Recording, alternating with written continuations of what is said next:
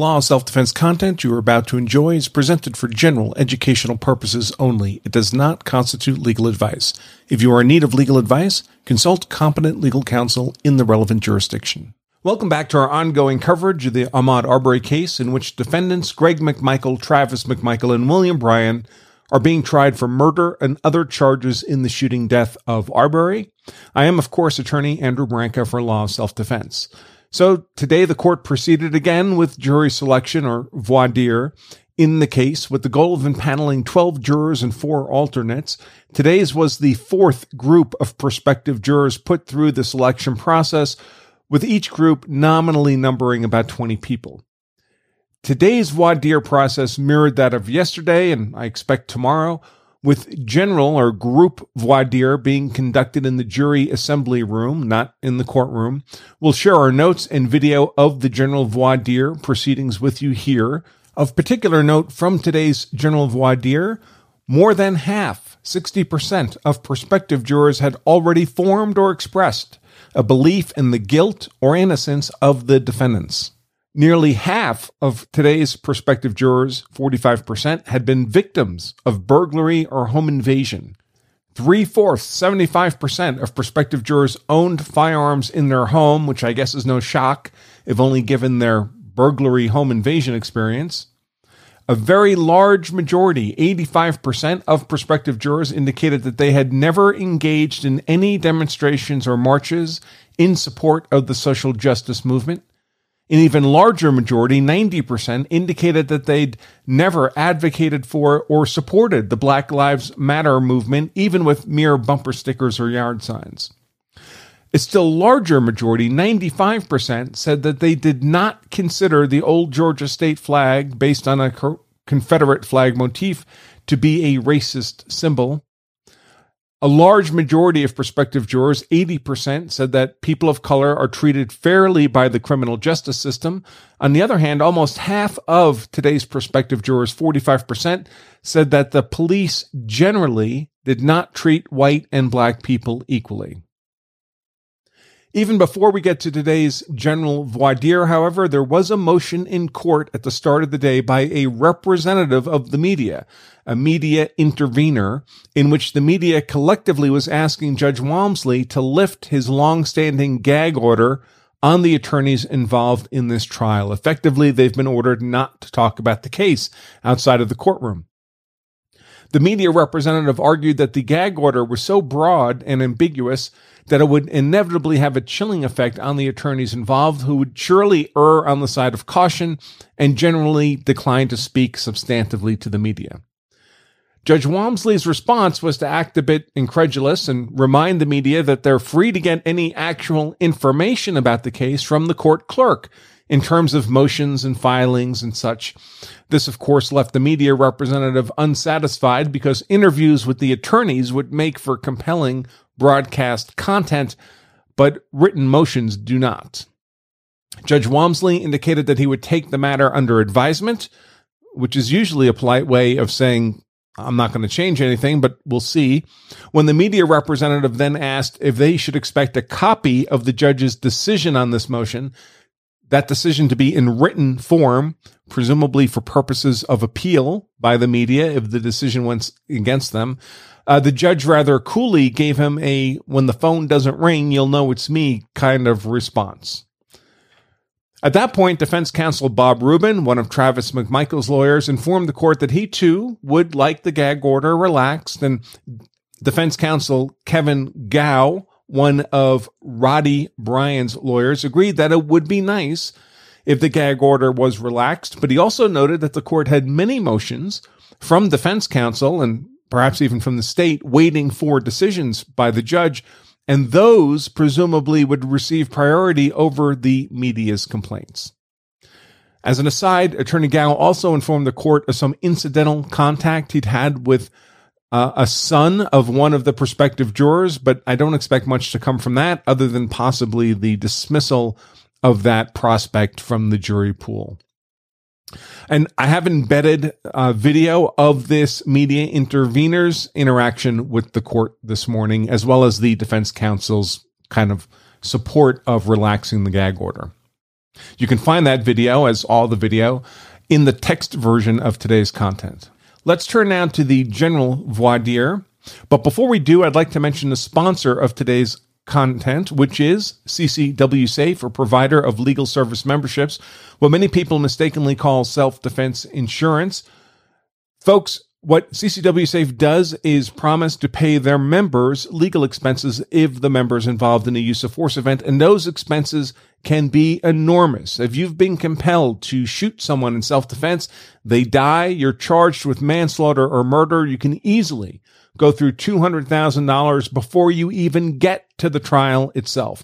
So if you don't have that kind of money stuffed in a mattress, just in case you're compelled to defend yourself or your family, it can be helpful to have a partner standing behind you to provide the resources you need to fight that legal battle the way you want it fought as if the rest of your life depends on the outcome, because it really does.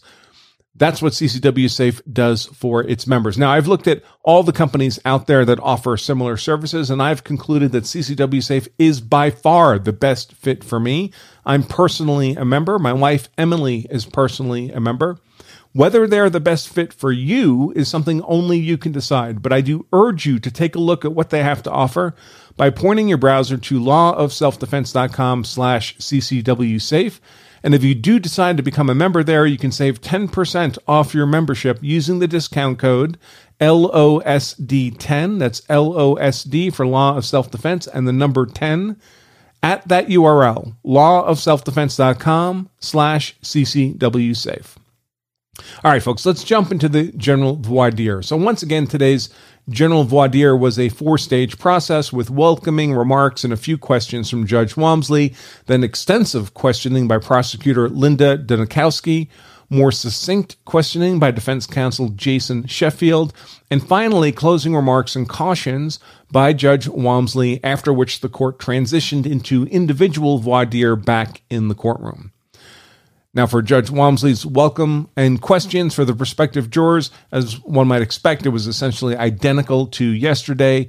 It was here that a substantial majority of the prospective jurors, 60% of them, indicated that they had already formed or expressed an opinion of guilt or innocence of the accused. So here are Judge Walmsley's four general voir dire questions to the prospective jurors. And in the text version of today's content, that'll also provide the individually numbered responses.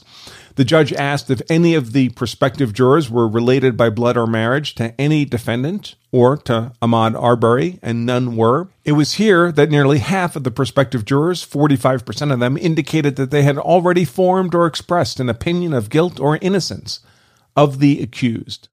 So here are Judge Walmsley's four general voir dire questions to the prospective jurors, and in the text version of today's content, I'll include their individually numbered responses. The judge asked if any of the prospective jurors were related by blood or marriage to any defendant or to Ahmaud Arbery, and none were.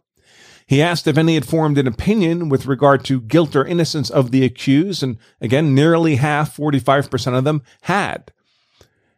Then he asked if any had any prejudice or bias either for or against the accused. Only three of them indicated that. And finally, the judge asked basically the same question in the negative Is your mind not perfectly impartial between the state and the accused? And only one of the 20 prospective jurors indicated that their mind was not perfectly impartial between the state and the accused.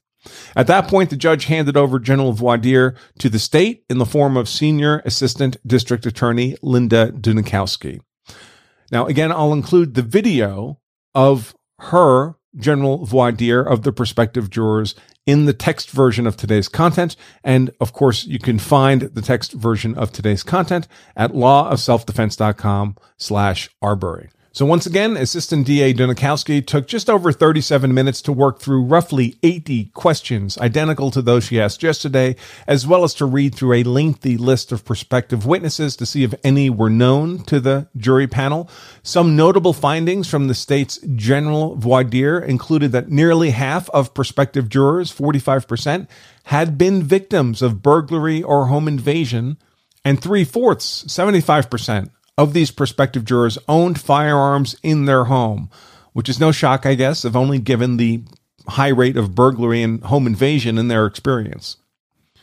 Now, as with yesterday, the state had these 80 general questions for the prospective jurors, and given the multitude of the state's questions, I won't read them all off here, but you can find the questions and the individual juror responses in the text version of today's content. And again, you can find that text version of today's content at lawofselfdefense.com slash Arbery. So after she asked all her questions, again, she had this lengthy list of prospective witnesses.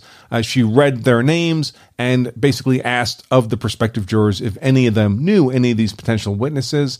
Uh, again, I won't detail that portion of the voir dire here. It would get tiresome, but you can enjoy it in the video of the voir dire embedded in the text version of today's content. And again, you can find the text version of today's content at lawofselfdefense.com slash Arbery. Having completed her questioning of the prospective jurors, Assistant DA Dunikoski then turned the pool over to the defense. And defense counsel Jason Sheffield conducted the general voir dire for the defense as a whole, just as he has on previous days this week. Uh, again, although technically speaking, he represents only Travis McMichael. As before, we've embedded the defense voir dire for today into the text version of today's content. And once again, you can find the text version of today's content at lawofselfdefense.com slash Arbery. Now, it's notable that Sheffield again introduced Travis McMichael as former Coast Guard without objection from either state prosecutors or from the court. The state had objected the first time this was done. Um, accordingly, I expect the defense to characterize Travis McMichael as former Coast Guard throughout the remainder of the voir dire. Sheffield also managed to draw a rather outraged objection from Assistant DA Dunikoski in his introductory remarks to the jury when he described the prosecutors as representing the state of Georgia. In fact, that's how the prosecutors had described themselves. But then he went on to describe the defense lawyers as representing the Georgia Constitution and the U.S. Constitution. Assistant DA Dunikoski did not like that at all, and you can enjoy that little exchange video of that little exchange embedded in the text version of today's content. Now, defense counsel Sheffield's questions elicited several of the more notable findings from today's general voir dire, including that a very large majority, 85% of prospective jurors indicated they had never engaged in any demonstrations or marches in support of the social justice movement. An even larger majority, 90%, indicated that they'd never advocated for or supported the Black Lives Matter movement, even with mere bumper stickers or yard signs.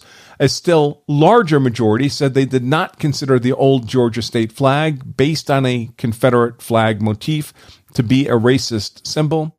A large majority of prospective jurors, 80%, said that people of color are treated fairly by the criminal justice system. On the other hand, almost half of prospective jurors, 45%, said that the police generally did not treat white and black people equally. Sheffield's questioning of the pool took about 13 minutes, exclusive of a, a short restroom break, which is in the video. He asked about 20 questions identical to those he asked yesterday. As with the state's questions, I won't read the defense questions here with the cor- corresponding responses. That would get tiresome. But I have included them in the text version of today's content.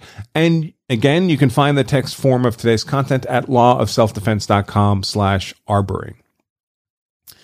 So after the defense had worked through its questions and the proceedings were then returned to Judge Walmsley, he inform the prospective jurors to take a short recess and then transition into individual voir dire in which they would be questioned separately to follow up on some of the issues that came up during general voir dire. He cautioned them that until he instructs them otherwise, that they were not to discuss the case among themselves or others, not to search out information about the case, not visit the neighborhoods involved.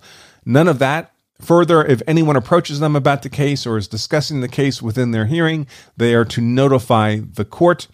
And interestingly, today he also um, told them to don't go online or don't get information about the case online. Don't look at news feeds. This is a perfectly standard caution to prospective jurors. But folks, in this day and age, it seems almost ridiculous. Um, everyone has a phone. Everyone's getting alerts. Everyone's on Facebook and Twitter and various social media platforms, uh, Instagram. You can't but help see information about what's in the news. In this case, of course, is in the news, especially locally. So unless you tell jurors, prospective jurors, that they cannot go on the internet, which this trial judge has not done, um, there's no way they're not going to get exposure to news and propaganda about the case. And further, I'm not sure it's reasonable to tell people they can't go on the internet because so much of our social lives and business lives are now a function of interacting on the internet. So I don't have an answer to this dilemma, but it would be nice if someone bright came up with one. In any case, with that, the court recessed to come back into session a short time later with the individual voir dire. And as with yesterday, that voir dire is broadcast, but without audio. So there's not much use in us watching it. Uh, presumably, local journalists will be reporting the bare facts about such things as how many jurors were dismissed, how many were seated, if ever, uh, if any, how many strikes were used, and so forth. But for us, that's all I have for you on these jury selection proceedings for today. If we get news about those things, I'll surely share it with you. So remember, folks, if you carry a gun so you're hard to kill, that's why I carry a gun, so I'm hard to kill. My family is hard to kill. Then you also owe it to yourself and your family to make sure you know the law so you're hard to convict. Until next time, I remain attorney Andrew Branca for Law of Self Defense. Stay safe.